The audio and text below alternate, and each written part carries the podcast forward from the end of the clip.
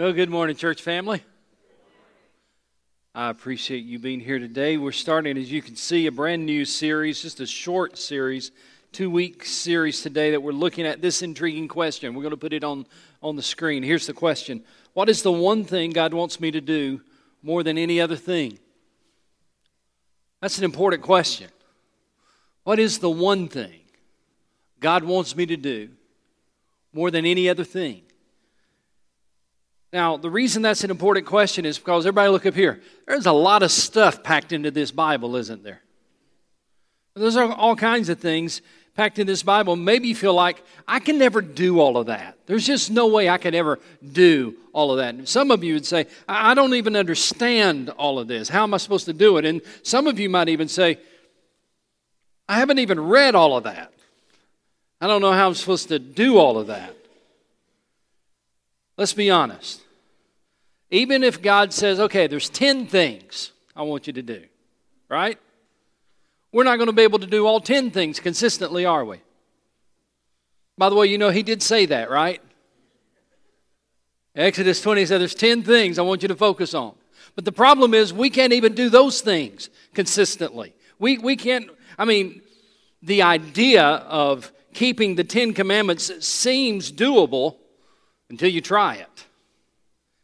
Then you recognize that maybe you can't do those either. We're, we're a lot like Bill and Lucy, who only went to church once a year, and they were leaving church, their annual time to the church, they were leaving that day, and the pastor said, Bill, sure would be nice to see you and Lucy here more than once a year.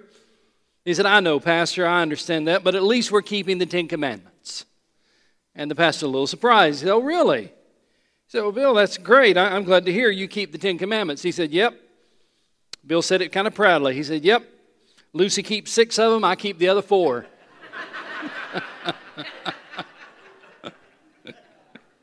That's about as best as we can do, isn't it? You keep some, I'll keep some. Maybe together we can all accomplish the ten. Maybe together we can all do them. But what if we could just focus on one thing? Does that sound interesting to anybody?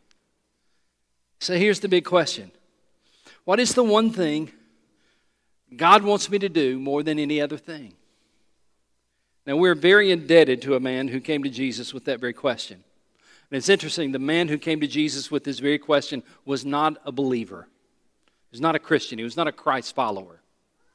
The man who asked this intriguing question was a very religious man, though. And he came to Jesus one day wanting to ask a very religious question. question, and to him, a very important question. And we're not exactly sure his motivation.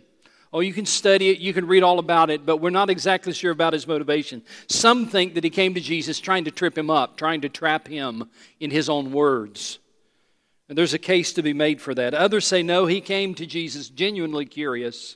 I kind of lean in that direction, that he came to Jesus genuinely curious, wanting to know, what's that one thing that God wants me to do more than any other thing? His story is told in two places in the New Testament. It's told in Matthew chapter twenty-two, and it's also told in Mark chapter twelve. We're going to be looking at Mark's version, Mark chapter twelve. You're going to open God's Word to, to Mark chapter twelve. We're going to read a few verses just to kind of give you the context of what is going on in this story. In Mark chapter twelve, beginning in verse thirteen, it says, later they sent some of the Pharisees and Herodians to Jesus to catch him in his words.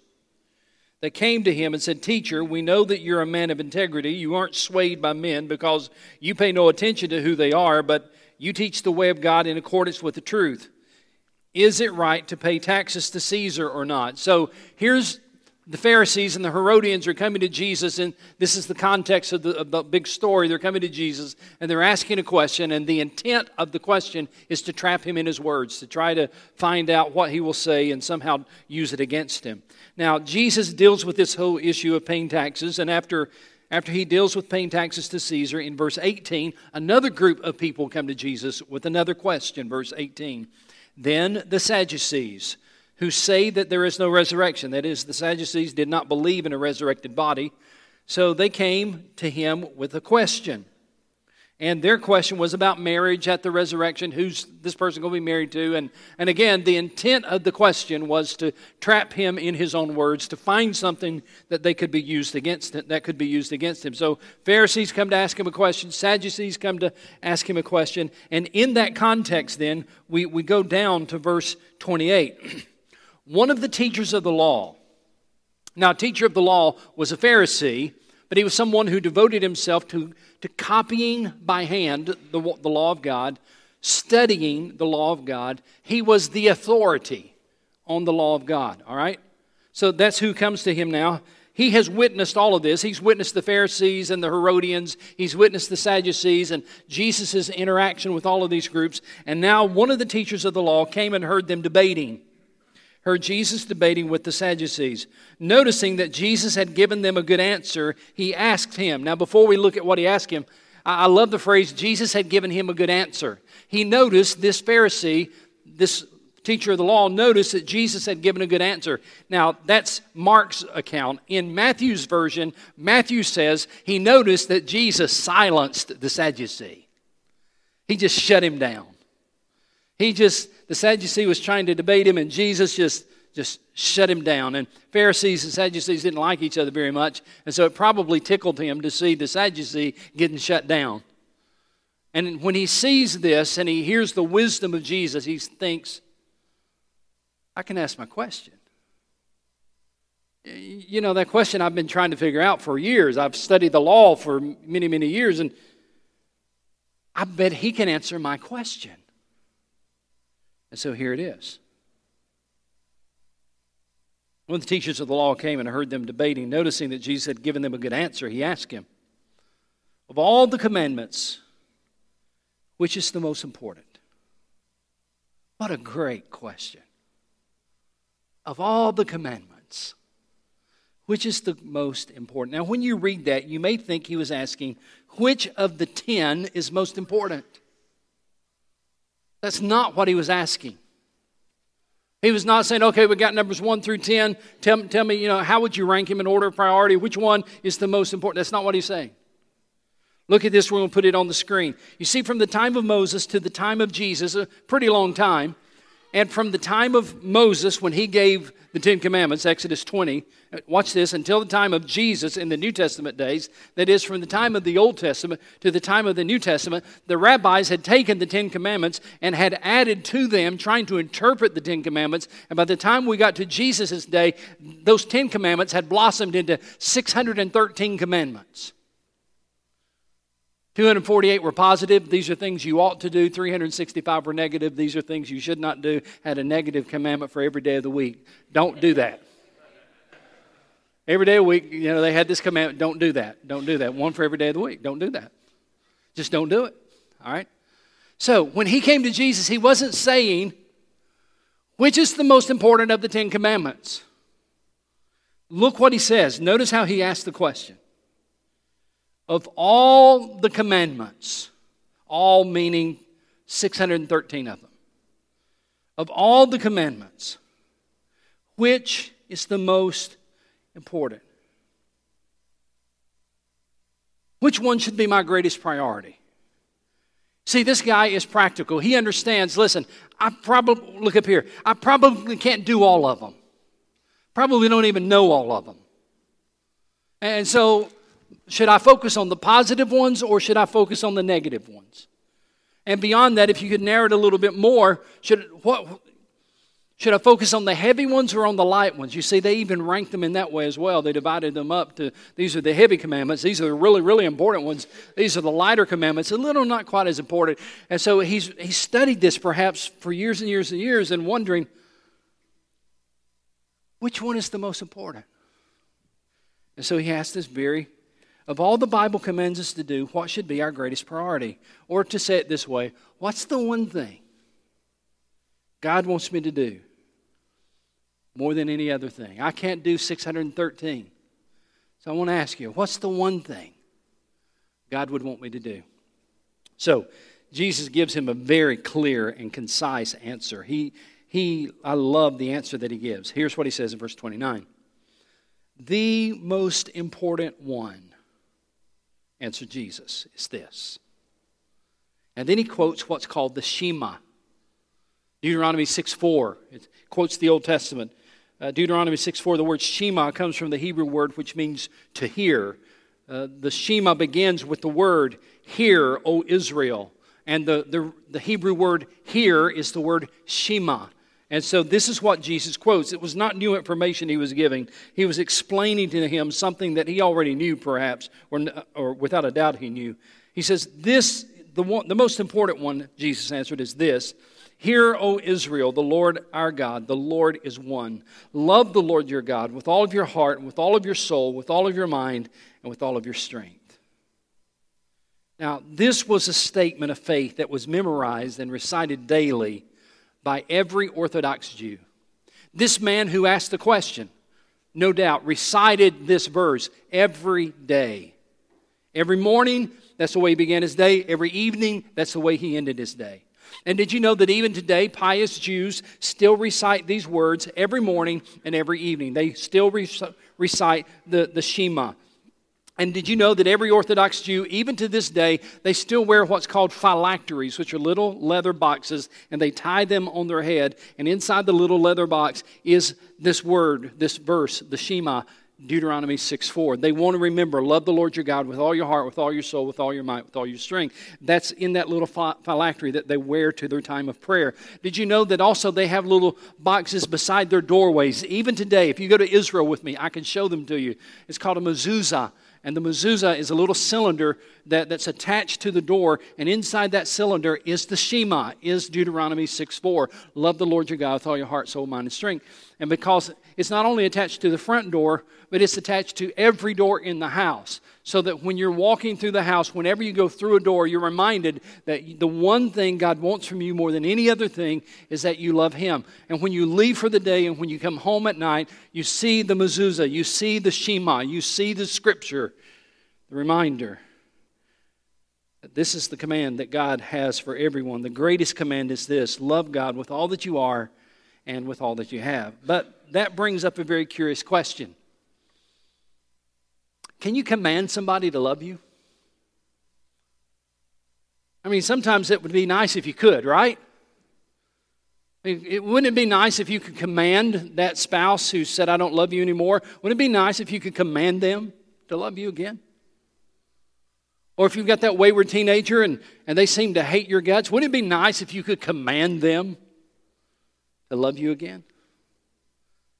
Or, hey guys, or, or gals, but if you're not married, wouldn't it be nice if that girl or that guy that you don't know but you'd like to know, wouldn't it be nice if you could command them to love you? But it doesn't work that way, does it? You don't command love. Love is a response. It's a wonderful thing that you experience. It's a response. Now, I want to help you with this. So it's been a while since I've said anything about the world's greatest grandbaby. I, I, I thought it was time. I, actually, the world's greatest grandbaby is five months old today. And so I thank you for asking for pictures. I've got one right here. We'll show you. Go ahead.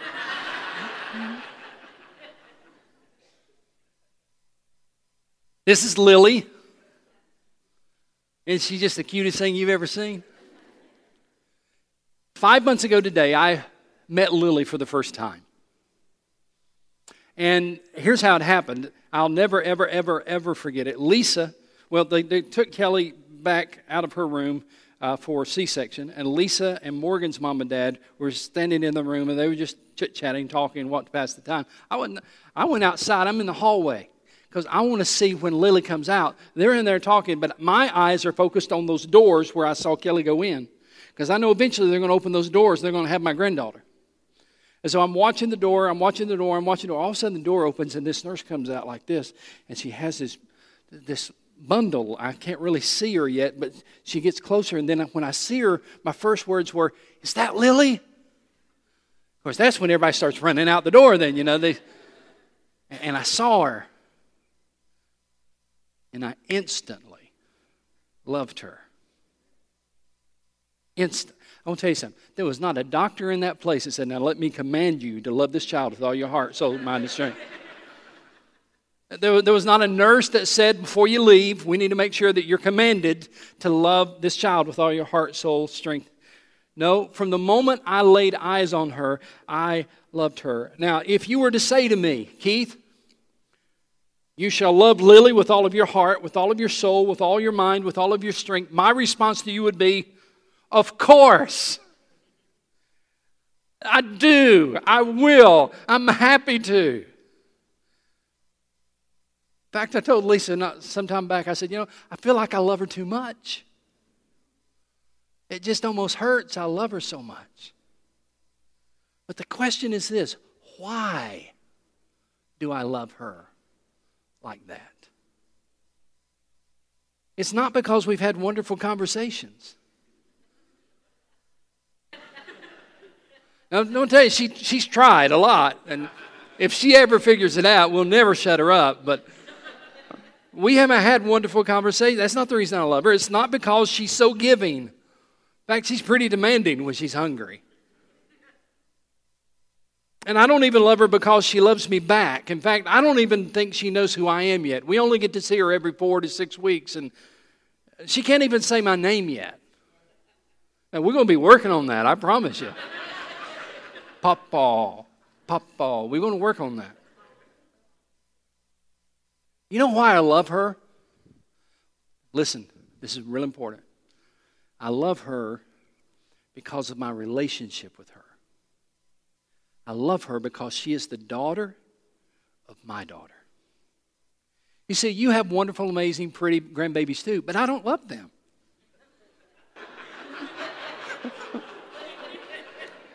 I mean, not like you do, you know. I,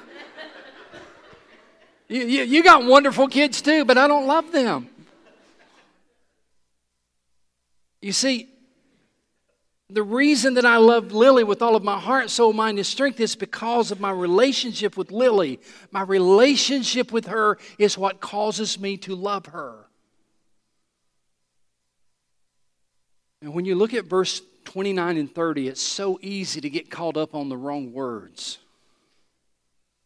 For years, there, there, I've studied this, and for years I have studied and focused and studied and focused, and I've studied and focused on the wrong words. I'll tell you the words that I normally focus on. It's the word all. It's used four times in verse thirty. All your heart and all your soul and all your mind and all your strength. And, and those are important words. All of those are important words, and I've studied those words. What does it mean, all? You know what it means? It means all.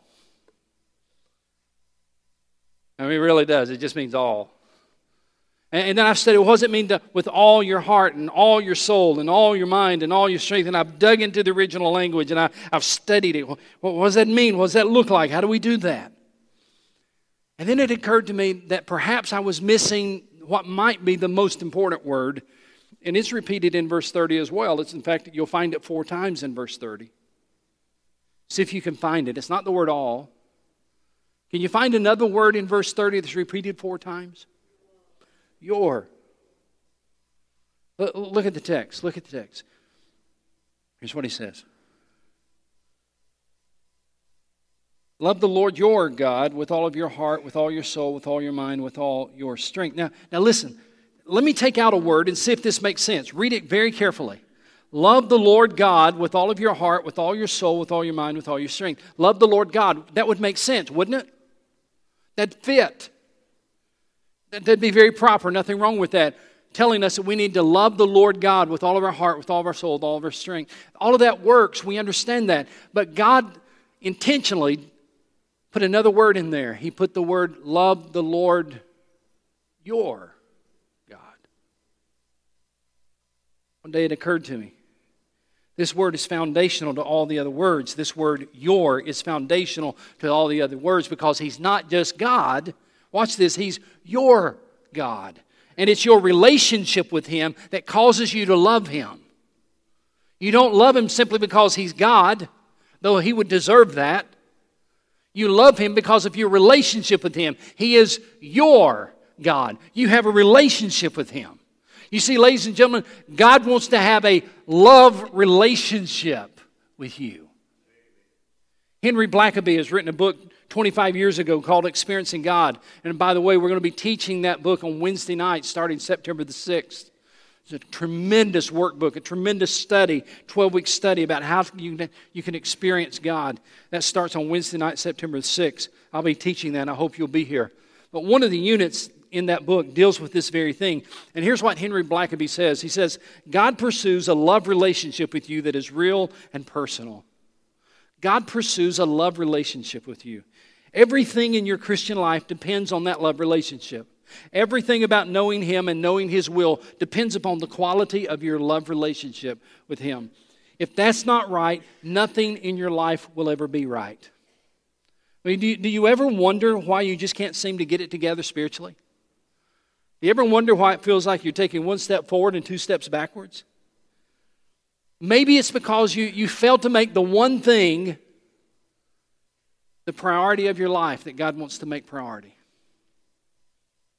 Maybe it's because you're trying to focus on the other things and you fail to do the one thing.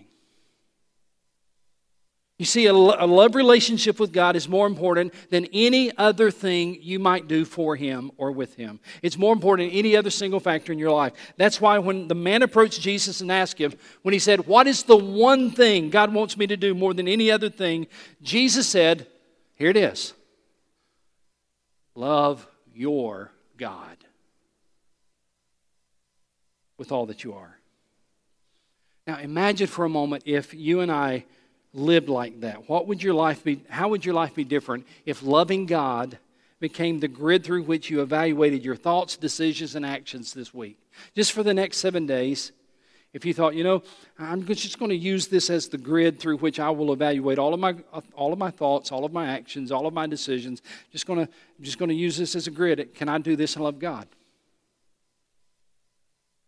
Will will I be demonstrating my love for God if I participate, if I go there, if I if I use this? Am I demonstrating a love for God? Does this does this deepen my love for God? Does this so, so you use that as as a decision making grid.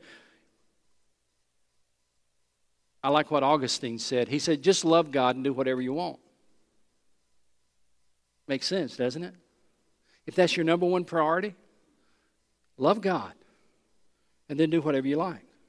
Now imagine if it wasn't just you living that way this week, but imagine if it was you and me and all of us. Imagine how life would change if the greatest th- single thing that we're trying to focus on this week was simply this: love the Lord your God. This is the one thing that will impact your life more than any other thing. I love the story of Peter. I bet you do too. Peter is just so much like us, so much like me. And, and and Peter, if you'll remember, served the Lord faithfully, did a lot of things. He he I mean he was he was a, a busy guy. And then you know his story of how he how he faltered and how he fell. You know the story of how Peter denied the Lord Jesus, and after the resurrection, Jesus came and confronted him at the Sea of Galilee. Jesus met with him. Now Jesus came and asked him a question. You remember the question? It was, was it something like this? Peter, you been reading your Bible? You know, a chapter a day keeps the devil away. That's not what he asked him. He didn't say, Peter, have you been praying? How's your prayer life, Peter? He didn't ask him that. He didn't say, Peter, have you been in church? You need to get back in church. He didn't ask him that. And what did he ask him? Peter, do you love me? You love me? Because that's the one thing I want more than anything. Peter?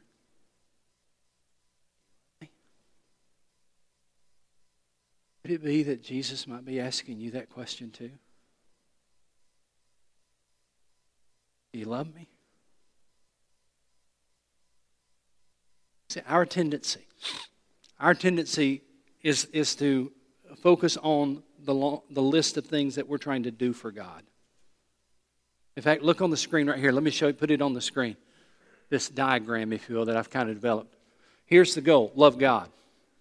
And then out of that love for God, we're supposed to, you know, we've got these other things commandments, if you will, and other duties and those kind of things. And so you could put whatever you want to on those one through seven, or you can make the list twenty or fifty or one hundred or whatever. But but the whole concept is this: we love God, and out of that love relationship for Him, we do things with Him, for Him, obey Him, serve Him, all of those kind of things. You know when our lives get in trouble? Our lives get in trouble when we skip the love God part and we just focus on the list.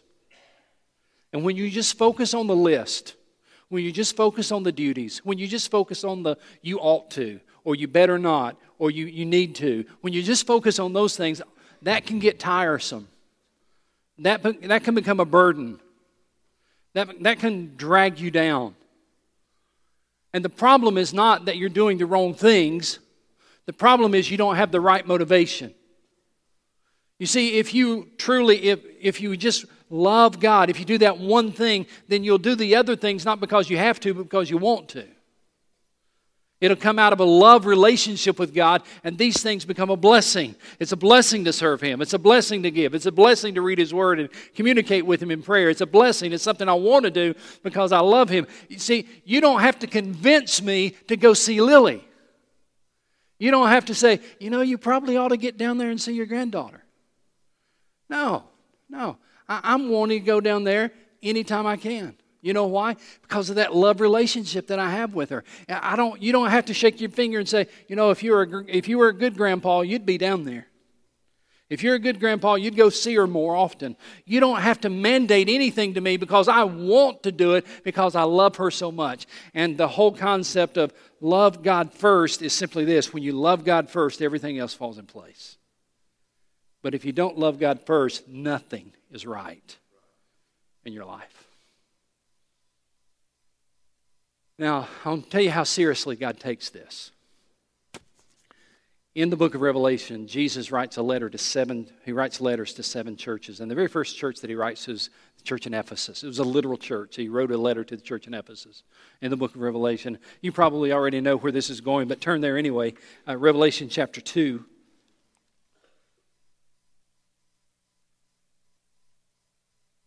Revelation chapter two.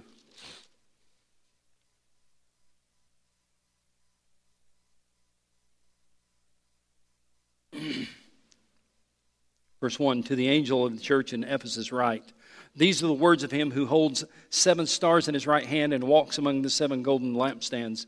And he says to this church, I know your what, church? What's that next word? I know your deeds. I, look up here for a minute. I know all of the things that are on that list. And then he tells us the things that are on that list. Your hard work, your perseverance. I know that you cannot tolerate wicked men. You've tested those who claim to be apostles but are not. You've found them false. You've persevered. You're, you've endured hardships for my name. You have not grown weary. I mean, there's a lot of good things on the list for that church.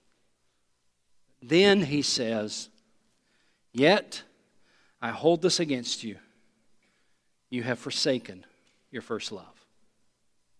You have forgotten the one thing that is most important. The one thing I want out of you more than any other thing, Jesus says, and you have neglected it. Then he says, remember the height from which you have fallen. That is, remember where you used to be, but you're not there anymore.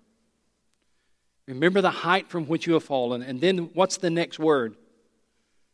Repent. It, and that word does not mean, I'm going to try to do better. The word is not, I'm going to try to hit this list a little harder next time. The word is repent.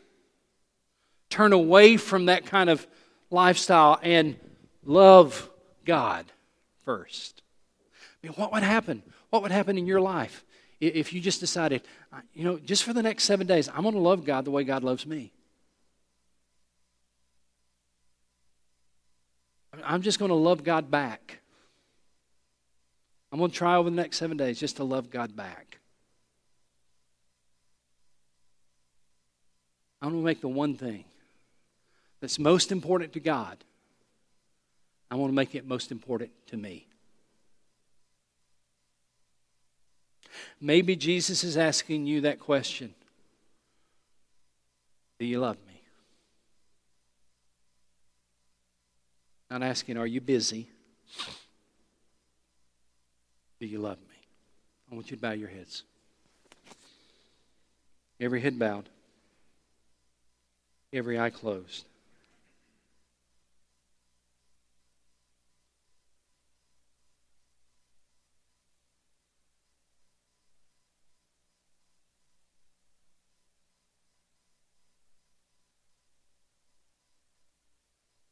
In this time of invitation, it is your opportunity to just to decide, just to check your own heart. Do I love God? Is that my first priority? Am I living like I love God? My lifestyle reflect that? Do my choices reflect that I love God? Just day in and day out, is it evident that I love God? Man, that, that, that guy came to Jesus with such an important question. What's the one thing God wants from me more than anything else? Jesus said, just love God, the Lord your God, all your heart, all your soul, all your might, all your strength. Today, if you need to repent, this altar is open. If you need to come back to the Lord and say, you know what, God, I, I, I've been busy, and I, I've tried to do the right things, but there's no love there. I'm doing it because I have to. I'm doing it because I ought to. I'm doing it out of obligation. I'm doing it so I won't look bad. But God, I, I just want you to help me, Lord, over the next seven days, just to love you and to live out of that love relationship. If you don't know the Lord as your Savior, today, I want you to know something. He wants to have a loving relationship with you. See, religion is all the things I try to do for God. Salvation is when I have a love relationship with God through Jesus Christ. So, Father, may your will be done. May you be honored and glorified. May lives be changed as we try to wrestle with that one thing call us to do. And may we love you most, love you first, love you back. I pray that in Christ's name. Amen.